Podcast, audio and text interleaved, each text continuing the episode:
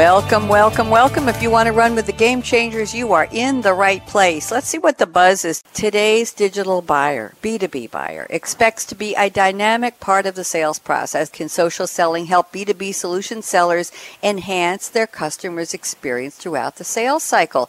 Interesting whether you are the buyer or the seller. If you don't give somebody a good experience, they're never going to come back to you. I think it's really important to take risks to try and do things and, and you're going to fail and you're going to fail often. You and I are the consumers that are going and buying something on Amazon and then we're the same people that are going and buying enterprise software for our organization.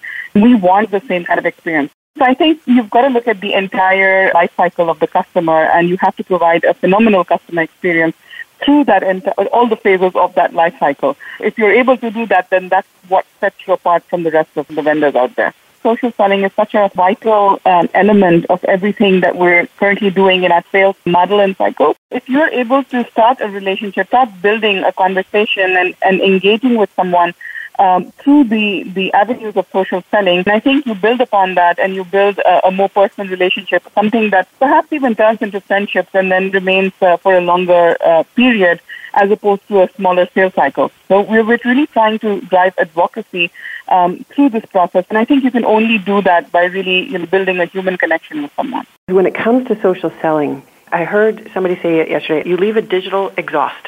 You have no idea where your customer might um, interact with that, that digital exhaust.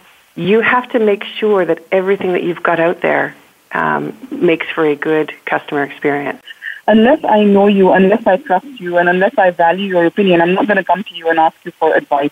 And that can only happen when you and I have a relationship. Really, when you look at a brand, I think you invoke an experience. You, you know, there's an experience that comes to your mind.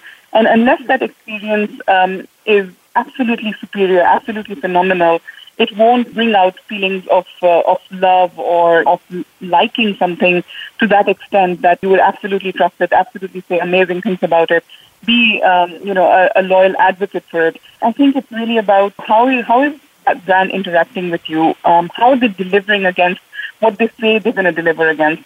And you know, what is the result of that experience? What was really interesting was that she talked about how, right from the moment that she sees the logo of the shoe, all the way through to actually the wearing of the shoe, that that entire experience for her is so important if you take that to the B2B experience, if you can delight your customer throughout the entire um, process, from the moment that they first see your brand and see it associated with something that's important to them, that they then start to experience the brand in a new way, and and you know every interaction that they have with your brand is a great one. They're all relevant. You know, to go back to the, to Shep's um, quote about you know even the small ones are relevant. They're all important and all the way through to the implementation of the of the you know the product.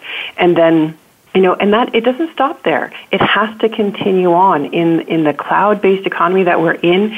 It's it's a continuous cycle of customer experience. How you know what was the follow up like? What was the customer service like? How what was the support like?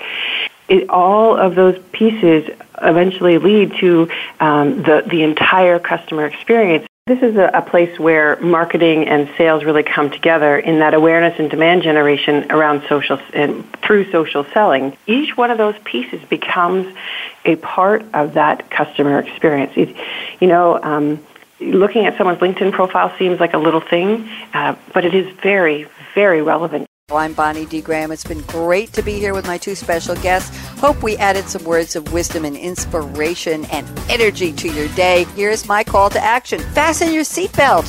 What are you waiting for? Go out and get a new hairdo and new shoes today. No, go out and be a game changer just like Firdaus and just like Kirsten. Talk to you later. Bye bye.